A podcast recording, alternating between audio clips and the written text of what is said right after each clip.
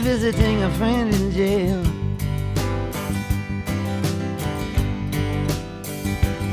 There were just two women on the scene at the time.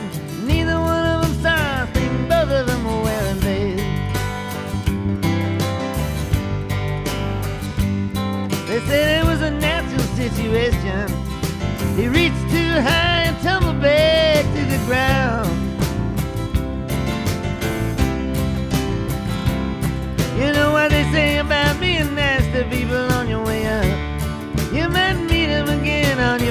Back down.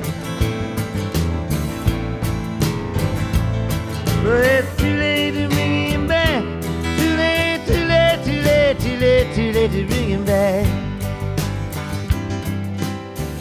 Welcome to the Rhythms Podcast. I'm Brian Wise, the editor of the magazine, and fading into the background there is Bob Dylan and the song Too Late, an outtake from the Infidels album from the recently released Volume 16 of the Bootleg series, Springtime in New York, 1980 to 1985, which is the subject of our conversation with Michael Goldberg, former editor of Rolling Stone magazine, founder of the Addicted to Noise website, and noted author, and Stuart Coupe, music author, broadcaster, and senior contributing editor to Rhythms magazine. But before we discuss the box set, let's hear Stuart and Michael tell you about their encounters with Bob Dylan. I got an in person in Auckland, which was a, a, a quite a, Yeah. a strange. It was me, Elliot Roberts, and Bob Dylan sitting at a table together, and and. Uh, and and, and and and a Bob that didn't want to talk, and then I got him on the phone in '92, and he just wouldn't shut up. Wow. And that's where he that's where he said to me, "Do you know Brett Whiteley?" Ah. You know, and on that, on that album of Brett Whiteley's Yeah. Favorite songs, there's Dylan's voice saying, "Hey, do you know that Brett Whiteley?" You know, and Ah. so I thought once, only once in my life would I be able to call Michael kind of like an Australian Andy Warhol meets Roy Lichtenstein type figure, and say, "Hey, Brett, I was just talking to Bob Dylan, and he said to say hello." So I made that call. Wow. Well, I met him once actually. Uh, this this was at Live Aid, and this uh, this manager had snuck me into this party after Live Aid was over. They had this party, so at this party was like. They, you know, you remember when Live, Live Aid was so, so members of Duran Duran were there. Jimmy Page was there. Keith Richards was there. Mick Jagger, Dylan, uh, the guy from Miami Vice, one of the pe- actors in Miami Vice, because that was really popular then. Anyway, so so I was working on this cover story for Rolling Stone. So I wanted to open the story with this scene. As soon as I got there, I knew this was.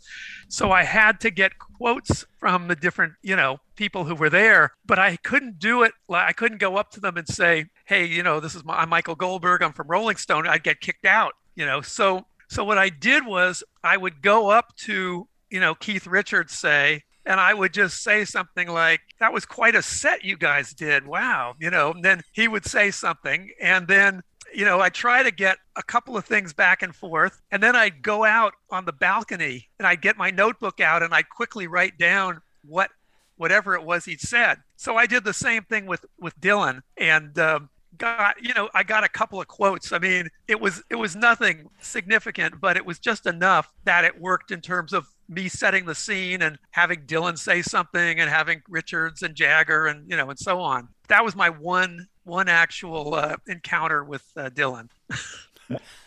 I don't have any anything that I can add add to that. That's for sure. But Michael, we're going to talk about Springtime in New York, the bootleg series, volume sixteen, and uh, who better to talk to about a Dylan release than yourself? I I know you weren't exactly keen on this era of Bob's work initially, but this bootleg series might have changed your mind a little bit. I think.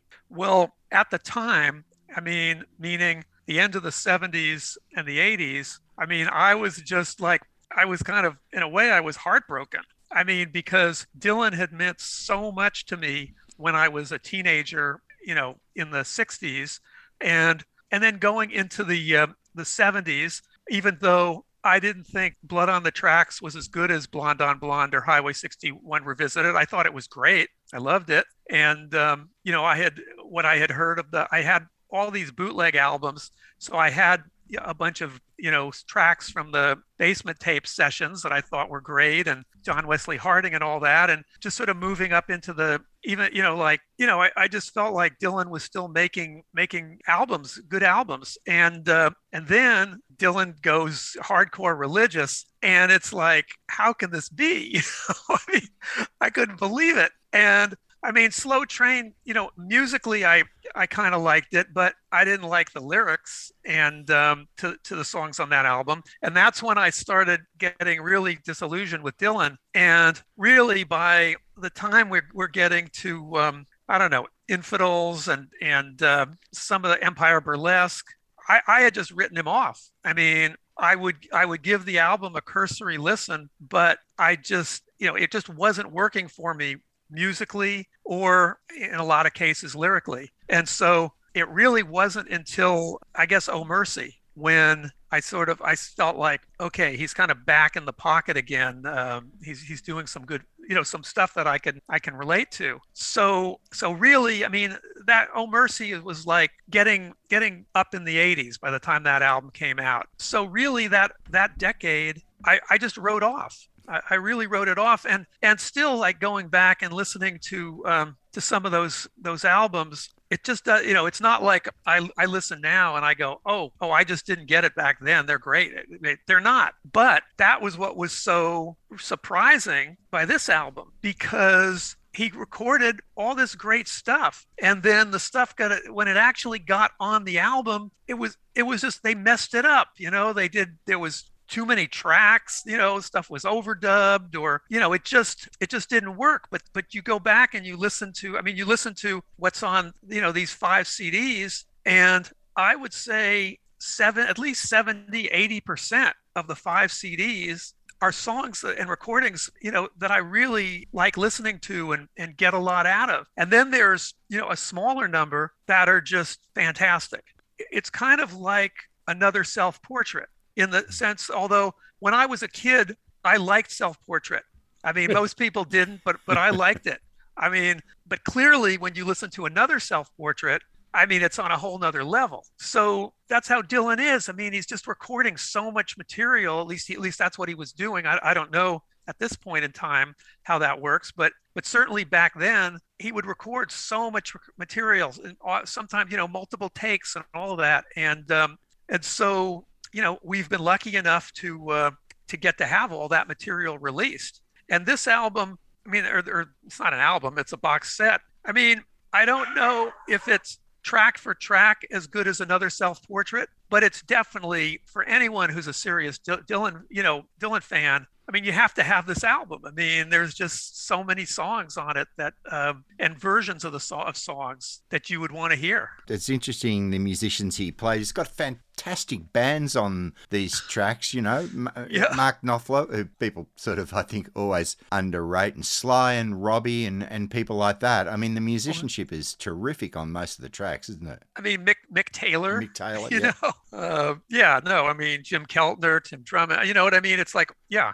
uh, and I, for me, I think it, part of the reason, Brian and Michael, it took me a while to realize just how fantastic this collection is, is like you're saying, Michael, because I didn't listen to those records that much at the time. And I certainly um, would be lying to say that every couple of weeks I go back and listen to those records. So it, it actually, I had to actually pull them out again and play them to get a perspective on just how amazing a lot of this material is. And i think it's the same. I'm like you. I i, I liked self-portrait a lot when it came out. The the bootleg version of self-portrait was like a complete revelation.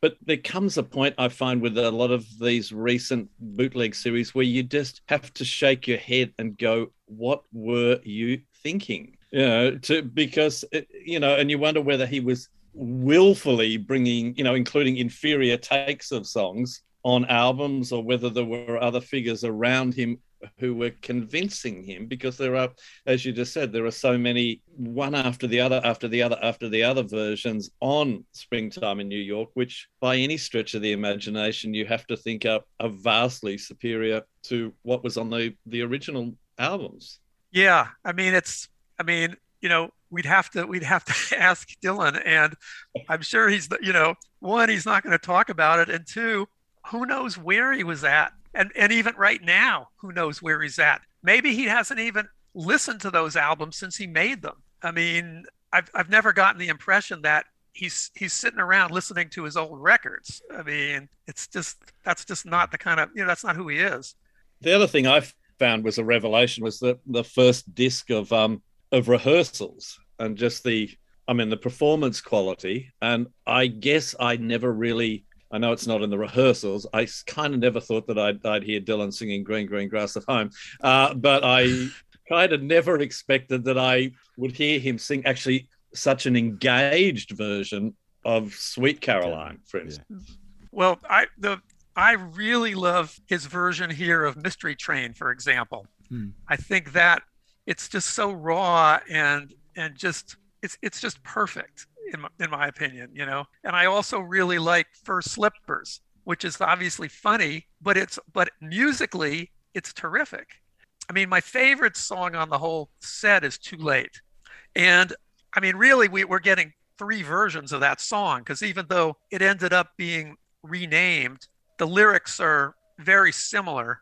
Foot of Pride yeah. was sort of what the what it became, but really those are I mean it's three versions of the same song. And I think the acoustic version for me is is the strongest of those three, and that's the one that he recorded first. I mean, the lyrics maybe maybe got better as time went on, but just as a you know as a performance, that acoustic version is just beautiful. Rolling Stone some years ago ran a, an article or a feature on great tracks on bad albums, and they chose New uh, Brownsville Girl from Knocked Out Loaded, which isn't represented here, yeah. but uh, just reminded me of uh, many of the songs, even on some of the songs, even on albums of Dylan's that are sort of critically not acclaimed, are still great songs, and you'll find that here. And see, I, I come from the point of view where I loved Slow Train Coming. That's one of my favorite Dylan albums, and so, and uh, and also Michael, being a Catholic, I didn't want to completely dismiss his religious spirit at this time, you know, because have that Catholic guilt if you do. So I was more inclined to accept what he was doing. And uh, the other feature, of course, are the songs that he rec- uh, recorded. You get on here and other box sets. Then he never uh, put on his studio albums, which is just incredible. You could make some great albums out of just those songs, couldn't you? Oh yeah, absolutely. I mean, I mean, we've, you know, ever since you know Blind Willie, the other version of Blind mm. Willie McTell came out. I mean, I mean, it just seems like a lot of people were saying, how could this not end up, have ended up on a official album? You know, I mean, it's some people think it's his best song. I mean, I wouldn't say, I mean, I love that song. I don't, you know, it's it's pretty hard. I mean, I, I think you could say his best 50 songs or something, you know, I mean, because there's like probably 50 or more songs where each one of them is just as good in its own way as the other. So, you know, it's not like with with Bob Dylan, it's not like he's got like one song that's that's his best song. Well, Red uh, River Shore, which he never put on an album, is one of my favorites, and there's an incredible version on, on one of the bootleg series of, of that. And you, you listen to that song and see how could he have possibly left it off an album? And, and, and also the the other thing which you um, you mentioned in, in your review, Michael, and, and you were quoting Greil Marcus, you know, with New Danville Girl, that he he he seems so incredibly engaged in that performance. You know, and, and and again, it's the question of why did that not make an official, you know, release like that? I'm just glad that we we now have it. You know. Yeah. Yeah. Exactly. I mean, it's it's. Um. I mean, a friend of mine was sort of cynically sort of talking about, you know, how they're like putting out all these releases and, you know, making a lot of money, you know, from them. And I don't look at it like that at all. I mean, I look at it like we are so lucky that they decided to put out all these albums to like go through and and deal with all those tracks to put together i mean really these you know beautifully beautiful sets with with great photographs. And i mean it's like sure they're making money. So what though? I mean it's like we have the benefit of, of all this music that you know for for anyone who's listening who's a serious Dylan fan I mean I think people who are serious Dylan fan, Dylan fans completely get it. Don't have any don't question at all you know that we're at the 16th bootleg release. Not at all. And just hope that there's going to be another 16 you know? Have you heard michael any speculation as to what might be next? Time out of mind. Time out of mind. Time out of mind. Yes that, yes. that, well that's just that's what people have been talking about. I don't know if that's the case or not. Uh, hey michael can i just follow this up? You were talking about the, these releases. Is there any musician anywhere who is better at marketing their old material. And I don't just mean putting it out because the Rolling Stones do it and, and, lots of acts do it, but packaging it up and presenting it. I don't know whether Dylan himself is behind it or he's obviously his management would be, but what he does with these, it's really exceptional and it sets a benchmark that a lot of artists just don't reach. Yeah, I don't think there's anyone else. I mean, Neil Young has, um, you know, those those sets that he mm. he did, you know, are are pretty cool. But you comp- there's sort of no comparison because here we we are at number 16, right? And you can go back to pretty much any of those, and they're great. They look great. There's, you know, in most cases, there's multiple discs. Um, it's not just like a concert like you know like this this new Neil Young um, Carnegie Hall concert is that, that's a that's great it's a great set but that's a whole different thing than when Dylan when they put out the Rolling Thunder Revue mm. set you know what I mean yeah I don't I don't think there's I don't think anyone else is is doing this and I mean I would I would credit Jeff Rosen his manager mm-hmm.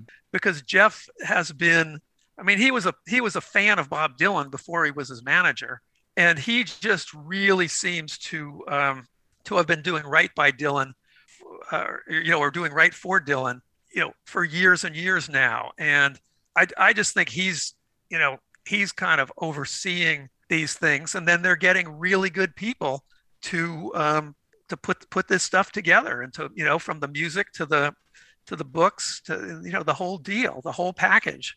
And it's amazing to think that you know, probably die-hard Dylan fans, like the three of us, for example, have probably spent more than fifteen hundred dollars of our money on these D- Dylan box sets.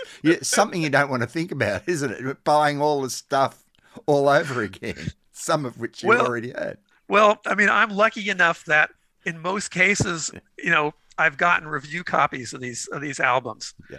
So you know so that's one one area one thing that i haven't had had to do but yeah i mean that is that is an issue i mean when all those uh, that set that was um, you know highway 61 and bringing it back home and and blonde on blonde i mean that set was really expensive. It was it was multiple hundreds of dollars as i recall. And i worried about the fans when that one came out because everyone want, would want you, you wanted all that music i mean even if you already had a lot of it, which a lot of people, you know, did have have a lot of it in various forms, you you wanted that. So I I did feel um, feel bad about that, you know, feel bad about that. But it seems like most of the other ones have not been that pricey. You know, I mean, five CDs with this is like a hundred something yeah. dollars, right? I mean, ninety nine dollars or something like that. Yeah. So I mean, so that that seems. I mean, given that there's like, you know, given the whole package, that seems that seems pretty fair. Uh, you could get it here for about 95 Australian, which is what 70 American. So that was, you know, it seemed quite reasonable for the package that you get. Yeah. Yeah. yeah. I guess my question is who buys the the truncated double CD versions? And I, I looked at the I looked at the track listing for this, and it's kind of like really weird. I mean, a whole bunch of the stuff that I'd really want off the deluxe one is not on the you know the the cheapo, and I kind of go, who's the in between fan who doesn't want to shell out the money for the the the, the real deal and but still is engaged enough to buy someone's version of of the best of yeah yeah i don't know i mean i don't know what to say we, we don't know those we don't know those people you know in, I mean, in the meantime michael we've seen shadow kingdom bob dylan's streamed performance the other month is he working on something else? You, you suspect that we had the album last year, Rough and Rowdy Ways. He's announced his tour for 2021 to 24. So I assume he's going to make it out to Australia, we hope. Do you think he's working on another album right now? I, I have no idea. I mean, I really, I have no idea. I mean, it seems like they're putting out one of these bootleg albums every year. Mm. So, so there's some something is going to come out that sort of keeps him out there in that way. And um, yeah, and then he's gonna he's touring. So, but but I real I, I don't know. I mean, I thought the Shadow Kingdom thing was great. Mm. I mean, I, you know, I, I really I liked it. I managed to um, to make a, a recording of it so that I can go back to it. And um, you know, I mean, I, I think they should release it. They should release it as like a DVD or a Blu-ray or whatever. That would be really cool. But I mean, it was um, it was great. He sounded he sounded great. I mean, you know, the musicians. I mean, the whole thing was. Yeah. I mean, it was it was really like it was a real it was a powerful statement in the sense that here he is all these years later. I mean, and and obviously people who have seen him who were you know seeing the the live shows or some of the live shows, you know, knew that you know he was working with like great touring musicians and that he had in for for for many years now was doing a really was was doing really good job with performing a you know much more recent songs that were that are great and and all of that. But it just seemed like this uh, shadow kingdom was um, it was just like look here's bob dylan 2021 and he's really great look how great he is you know? And that's you know i mean who else is there from from the 60s who is as good as dylan is now? And and i mean not just performing their old 60s songs no performing re- relatively recent material. I mean it's it's pretty amazing. Is he the first 80 year old musician to announce a three year tour? I mean, that's that's that's the definition of optimism, isn't it? well i well i hope so Yeah. hey, Michael, thanks for talking to us. Been great to catch up. No doubt we will we will uh, we will chat next, s- hopefully soon. I'm sure you'll come up with some good leads for us uh, to chat to someone in the near future. cool Bye. take care Bye. Okay, bye I hope you enjoyed my chat with Michael Goldberg and Stuart Coupe about the latest Bob Dylan box set, Springtime in New York. You can read Michael's review at the Rhythms website, rhythms.com.au, or in the November December print edition of the magazine, which will be out on November the 1st. Michael will have two books published in 2022, and we'll let you know about those on the website, and we'll talk to him again soon. Thanks for joining me on the Rhythms podcast. If you want to know anything about the magazine, just go to rhythms.com.au.